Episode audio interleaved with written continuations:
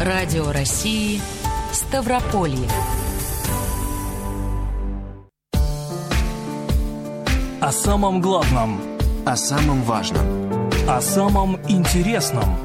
Говорим сегодня на Радио России Ставрополье.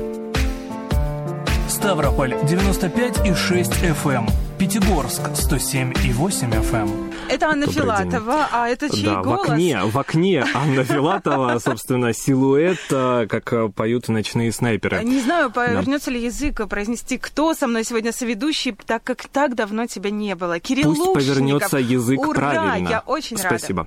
А, говорим сегодня на Радио России Ставрополье 29 75 75. Телефон нашего прямого эфира. Друзья, а, эфир будет очень интересный. Забегаю вперед, потому что сегодня мы будем не только говорить с гостем о самом главном, но и читать его произведения. Алексей Мариасов сегодня у нас в гостях, журналист и писатель. Добрый день. Добрый день, ведущие, добрый день, уважаемые слушатели. Как настроение? Настроение в вашей компании очень хорошее. Сразу улучшилось. Алексей Отлично. когда-то работал на радио.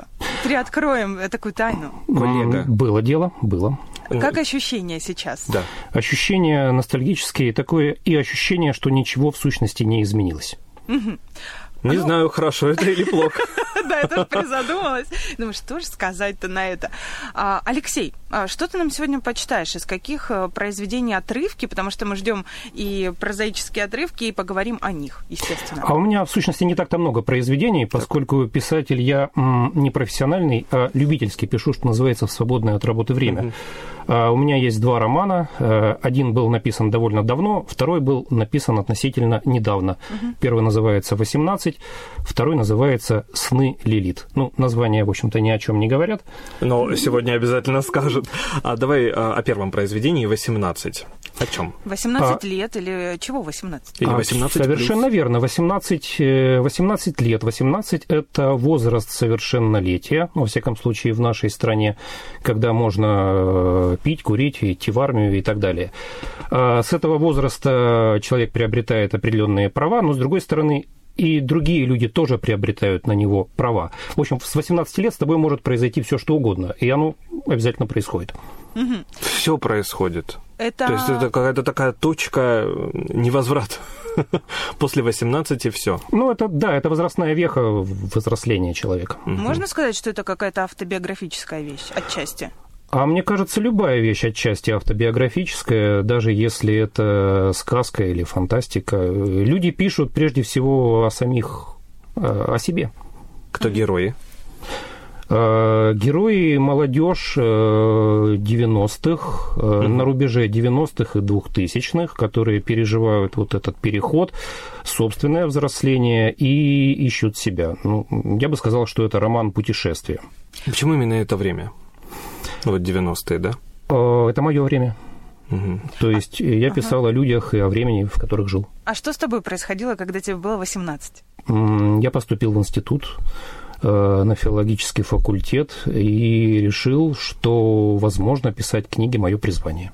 То есть это была мечта поступить именно на филологический? Мечта была вообще поступить, честно говоря. Э, Да, я посмотрел конкурс, э, на филологическом он был не такой большой. Э, Я посмотрел на свой аттестат, у меня по, русской, по русскому языку, по литературе были пятерки. Плюс мне сказали по секрету, что на филфаке одни девчонки, так что если ты даже на тройки сдашь, тебя все равно возьмут. И я решил не рисковать. Секрет хотела- действенен, я хочу сказать, и сейчас. Вот смешно.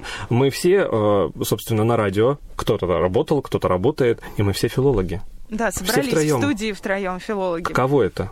Это прекрасно. Радио – отличное место для филологов. Радио – это же искусство слова. А твои друзья находят себя в романе? Узнают там себя? Надеюсь, нет. Э, Потому что, ну, на самом деле, когда пишешь о человеке э, таким, каким ты его видишь на самом деле, и пишешь честно, получается чаще всего нелицеприятная картина. Люди, в общем-то, сложные существа. И хорошего, и плохого в них поровну. Поэтому хорошее это в себе все замечают, а плохое со стороны прочитать не очень приятно. Вот передо мной сидят два писателя как раз-таки, и мне всегда было интересно, каково это а, ты пишешь, вот да, берешь образы, понятное дело, из своей жизни, и иногда ты же их перерабатываешь, да, это художественное осмысление, преображение, и, а люди, наоборот, могут подумать и обидеться на то, что на вот этот вымысел приписать это себе. Один человек себя узнал, и он угу. действительно обиделся. Мы с тех пор не общаемся. Прошло уже очень много лет. А вот это да. Но зато прочитал. Зато прочитал. Я думаю, он запомнил. Но это как э, все равно признание, понимаешь? Значит, он узнал себя. Возможно, он бросил читать с того момента, как узнал себя. Ты не менял имена? Я менял именно. Я менял все. На самом деле, скажем так, а, люди в моих произведениях настоящие, обстоятельства и события, с которыми, которые с ними происходят, вымышленные. А ты уже писал с оглядкой на прошлое, ну, то есть э, через много лет, да, ты написал этот роман, либо все-таки вот в это как раз-таки время в 90-е? Нет, с оглядкой на прошлое. Мне кажется, невозможно описать то, в чем ты находишься. Надо из этого выйти, и потом уже можно описывать. Чтобы промариновалось время. Ну да, чтобы оно перебродило как-то там. Давайте почитаем уже отрывок. Давайте. Вот, кстати, о хорошем и плохом. Это из романа «18». Он написан от первого лица. Порой я оглядываюсь назад и удивляюсь, как мало доброго я сделал. Назвать свой худший поступок в жизни почти ни для кого не составит труда. Он вспомнится сразу же, потому что зло вообще лучше запоминается, чем добро. Другое дело, что мы не расскажем о худшем поступке первому встречному, да и сами постараемся вновь об этом забыть. С хорошими поступками сложнее. Их набор скуден, их ценность сомнительна, говорить о них нескромно. Впрочем, если напрячь память и хорошенько обо всем подумать, то может окажется, что и говорить-то не о чем. Так что и в том, и в другом случае мы, скорее всего, промолчим. Я же все чаще избегаю давать какую-либо оценку любым своим поступкам. Иногда я еду в маршрутке или просто сижу за столом и словно застываю, и такое ощущение, что сейчас все может закончиться, потому что дальше происходить уже нечему. Но все происходит. В такие минуты плачешь без слез и отворачиваешься в окно, и ни о чем не думаешь, не можешь думать в такие минуты. А в голове только какие-то вспышки света и пятна, в которых, как в узорах ковра, при желании можно увидеть все, что захочется. Но это сейчас. А прежде я всему пытался дать оценку. Я с интересом присматривался к другим людям, примеряя на себя их жизнь, сознательно надевая чужую шкуру. Теперь меня часто охватывает злоба на самого себя, на свой тогдашний лирический возраст. В ранней юности человек представляет сам для себя чересчур большую загадку, а все окружающие являются лишь живыми зеркалами, в которых он с изумлением отыскивает изображение своего собственного чувства, своего собственного умиления, своей собственной ценности. Теперь я потерял мораль. Вместо этого я приобрел иронию, от которой увядает все, к чему я прикасаюсь. И я такой не один. Ну... Ох. Первое отступление, хочу сказать, вы заметили, как у Алексея поменялся голос, когда он приступил к начитке? Ну, это такое родийное, родийное а, замечание. Да, сразу. да. Ну, нет, кстати, читать свой собственный текст вслух довольно странно, поэтому приходится прибегать к некоторой отстраненности. Мне кажется, столько воздуха в тексте, в самом хорошем смысле этого слова, что хочется вот в это пространство, да, текстовое, зайти погулять, mm-hmm. там, подумать. Это же все-таки твои мысли, твои рассуждения. Мне очень нравится, что от первого лица. Почему именно вот... Удобная форма, ну, так получилось, с mm-hmm. одной стороны. Когда пишешь первую строчку, э, первую главу, это, в общем-то, задает тон всему остальному. Первая глава получилась в таком стиле. Хотя, знаю, некоторые пишут наоборот, с конца. Или с середины. Или с середины, да. Ты уже изначально знал, чем все закончится, либо это все вот как знаешь, ну так поезд едет, да. Я вместе с ним, да, куда. Я знал, чем закончится, но э, оказалось, что я не знал. То есть я ехал э, к одной станции, а она оказалась не последней и пришлось ехать дальше. А где, собственно, можно купить билеты на этот поезд? Где можно почитать книгу? А, издательство «Литрес». Э, книгу можно найти онлайн на litres.ru. Угу. Печатные издания это твое или вот э, именно они онлайн существуют у тебя? Книги существуют онлайн, они родились онлайн, они вышли онлайн. Первоначально они просто э, ходили в виде отдельных глав на форумах. А, печатные книги, я ничего не имею принципиально против печатных книг, хотя сам в основном читаю электронные. Но ну, так сложилось, что печатных версий нет. А, кстати, пишешь ты от руки или вот сразу уже смартфон и компьютер? На компьютере. Но когда-то в детстве, конечно, писал от руки. А пишешь в какие-то отведенные часы для этого? Либо можешь там на работе под шумок так Напечатать? Бывает, что пишу на работе. Ну, больше всего я люблю писать по утрам. Ух по ты. утрам? Да, Ничего на свежую себе. голову. Вот это да. Кто-то по утрам, знаешь, еле-еле просыпается, а у тебя уже, получается, сформированы какие-то мысли. А мысли-то формируются просто в течение дня. Ходишь, они формируются А вот это ночью проснуться и записать бывает перед сном. перед сном, Да. да? Смотри, утром и перед сном. Все Перед сном приходят мысли, утром они оформляются. Вот так вот. Первый раз такое вижу.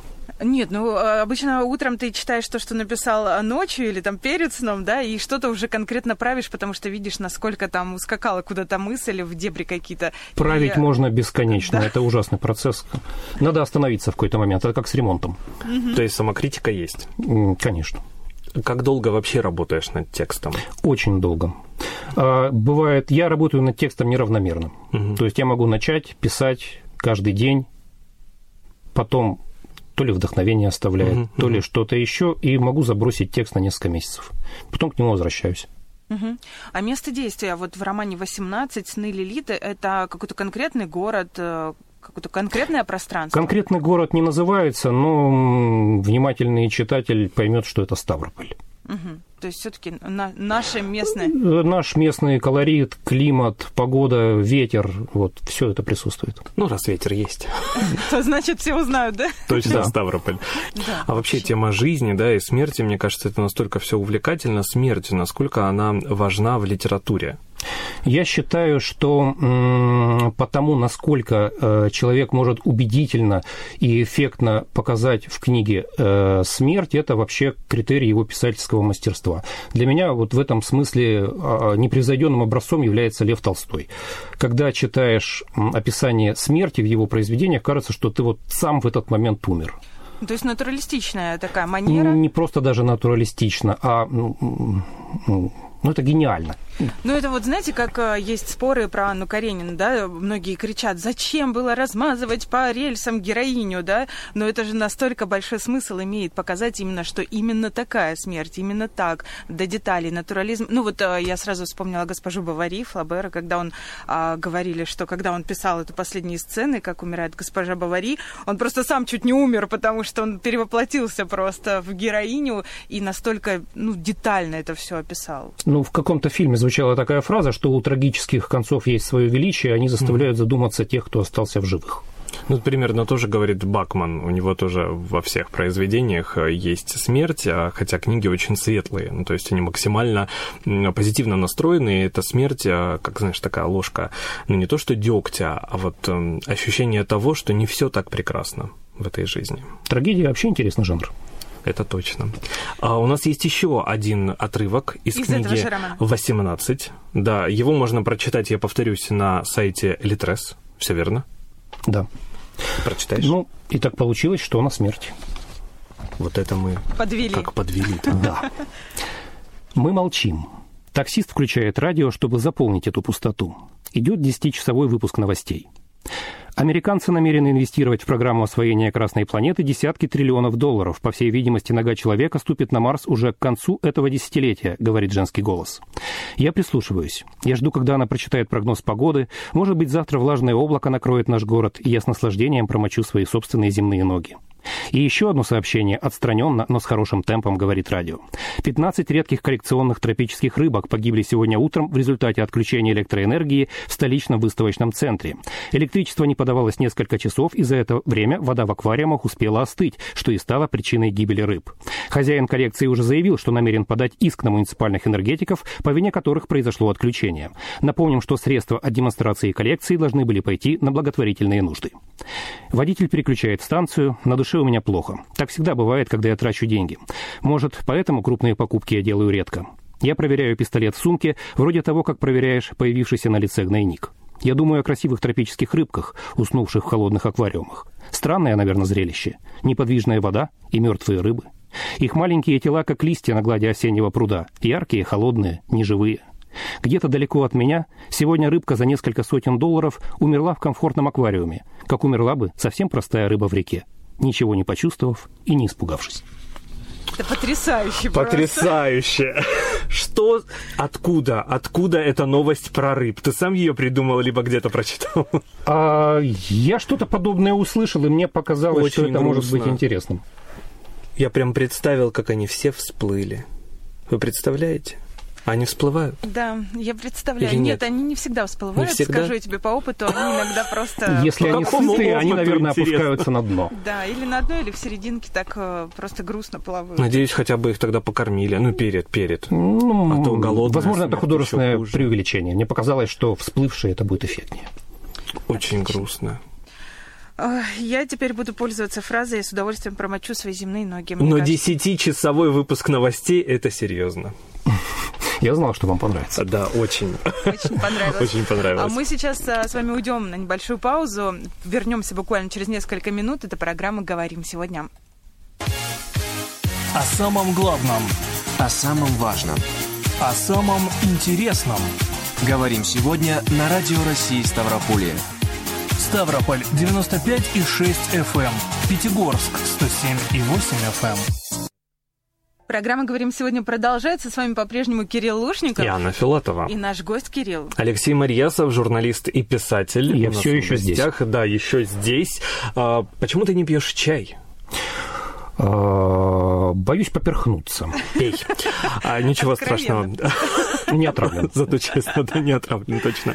А, мы поговорили об одной книге, это роман «18». А, мы знаем, что это роман «Трип». Расскажи, что это? Роман путешествия? Роман путешествия. А Герой по ходу действия, э, скажем, как сейчас говорят, много раз меняет локации. Он все время куда-то идет. Э, Он все время куда-то идет, и это одно значение путешествия. Другое путешествие – это внутреннее путешествие. Третье значение путешествия – это слово «трип», которое вы сейчас употребили. Э, В романе присутствует употребление наркотиков. Э, Ну, вот, если объединить все этих три значения, мы получим роман путешествия. Второй роман называется «Сны Лилит». Семейная мистическая драма. Совершенно верно. Серьезно. А в чем мистика? Расскажи о сюжете.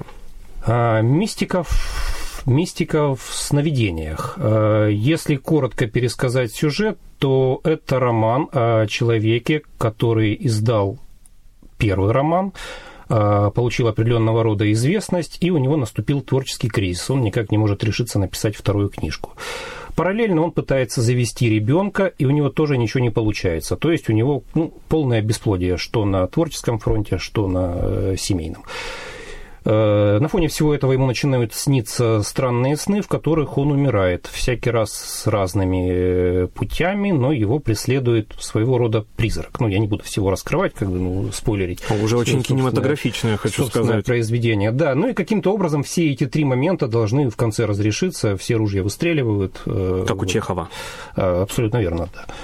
Вот, и не все доживают до финала, и призрак в конце разойдется по полной программе.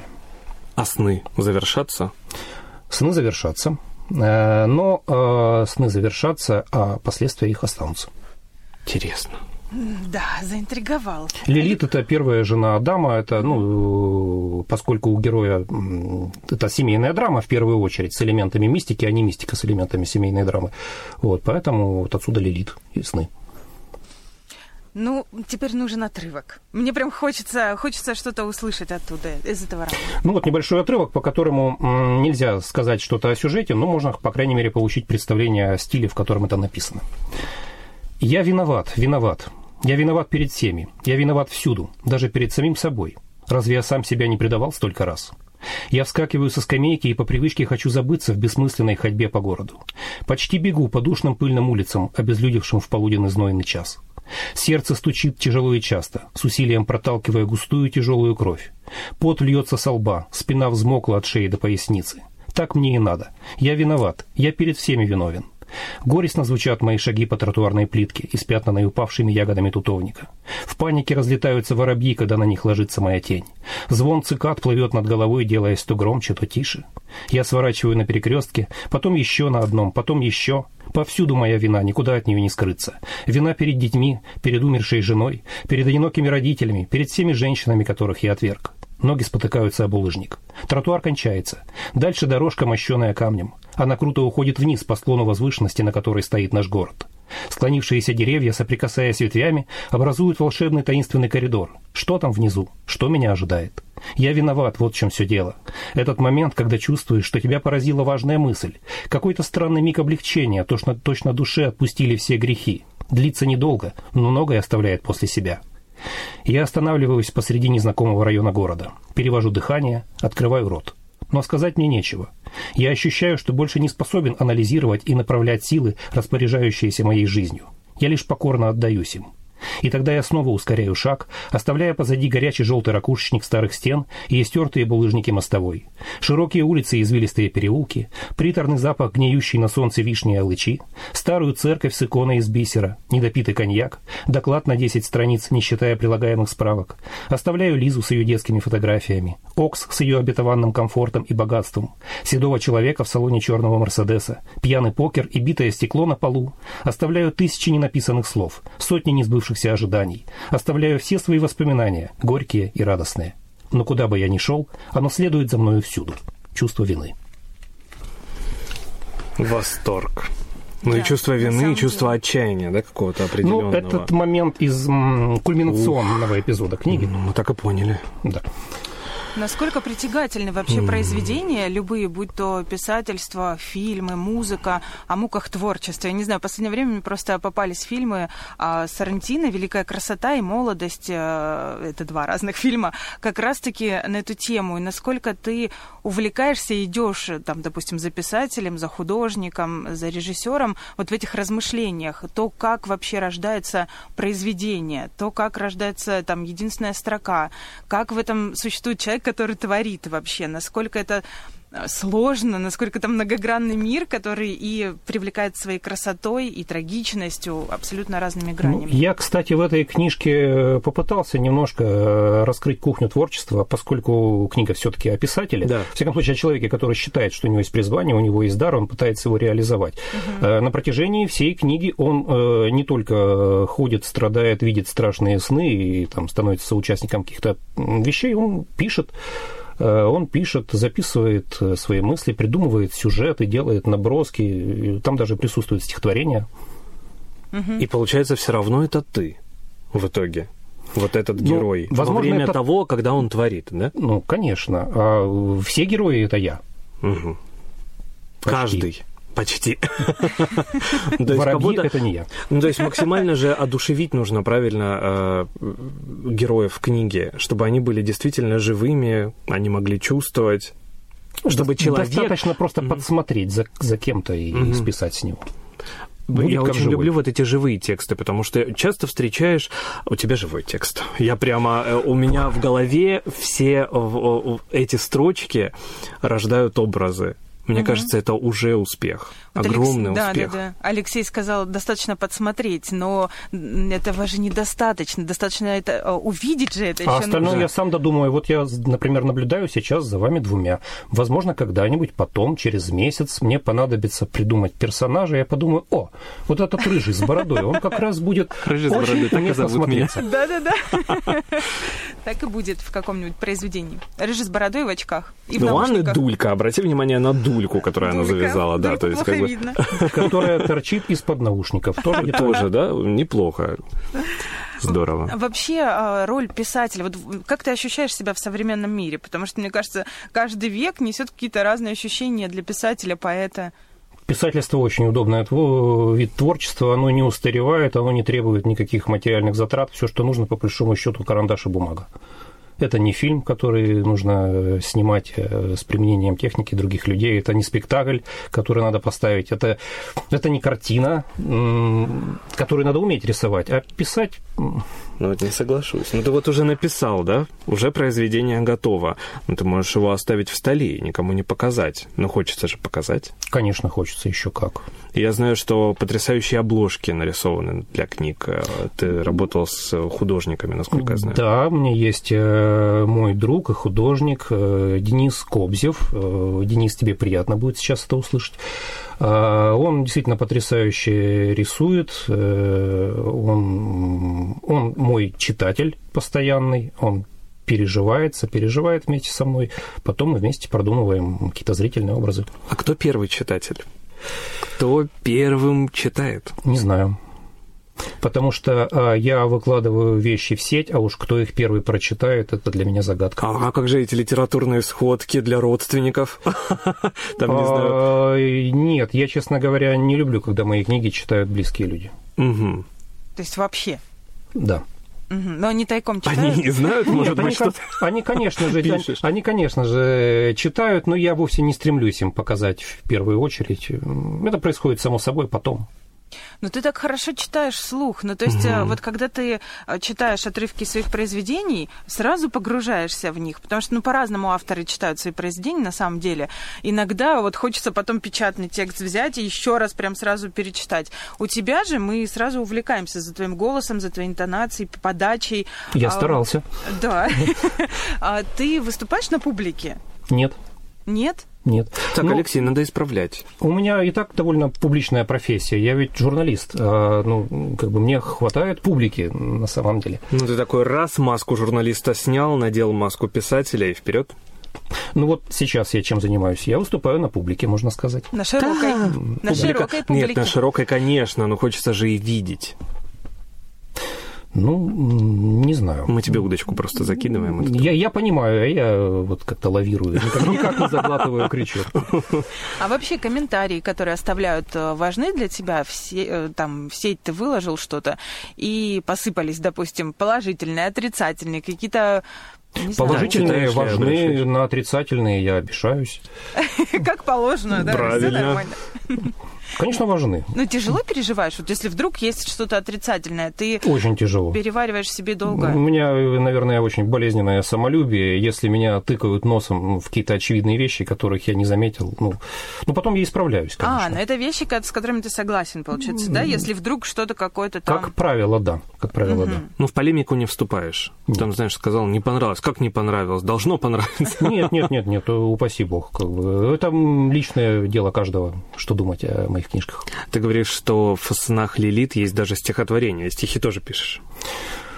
А, Ну, конечно, я, честно говоря, не встречал ни одного прозаика, который там в жизни не написал бы хотя бы одного стихотворения. Со- более того, со стихов, мне кажется, начинают. А Проза это, ну, на мой взгляд, более сложный жанр, особенно какие-то крупные вещи. Ну, еще мне кажется, что у каждого человека есть определенный лирический запас, у каждого человека. Кого-то хватает на одно стихотворение, он его написал там, ну, по случаю несчастной любви в школе, у кого-то хватает на несколько лет, кто-то остается с этим на всю жизнь. Ну, я вот хочу рано заметить- или поздно этот запас расходуется. Видимо, я свой израсходовал, я больше стихов не пишу. Ну, это пока. А я думаю, когда про коррупцию начнешь писать, Да, там как раз... запоешь. Запоешь, да.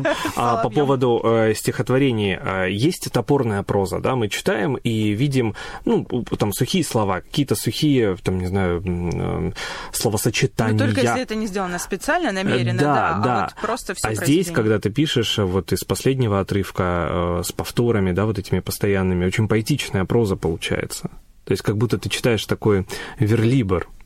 Ну, я, может быть, немножко кокетничаю. Да, я на самом деле люблю очень поэзию. Я писал стихи много и часто, это было в юности, и читал стихи. Я люблю Александра Блока.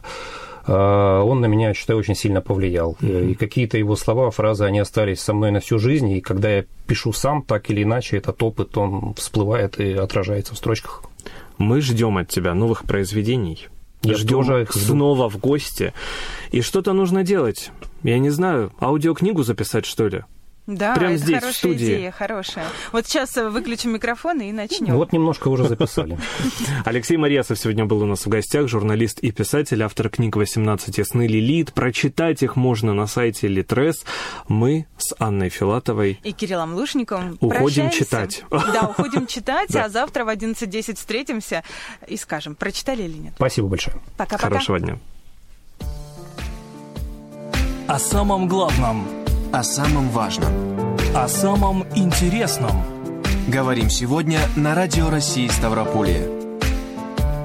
Ставрополь 95,6 FM. Пятигорск 107,8 FM. Радио России Ставрополье. Новые горизонты. Оперативные новости, актуальное интервью, авторские программы, интересные гости, злободневные проблемы, хорошая музыка. Это и не только. Теперь и на FM-частотах для жителей практически всего края. Ставрополь 95 и 6 FM. Пятигорск 107 и 8. Буденновск 106 и 9. Нефтекумск 106 и 3 FM. Ипатово 107 и 4. Красногвардейская 107 и 9 FM. Радио России Ставрополье. Оперативно о главном.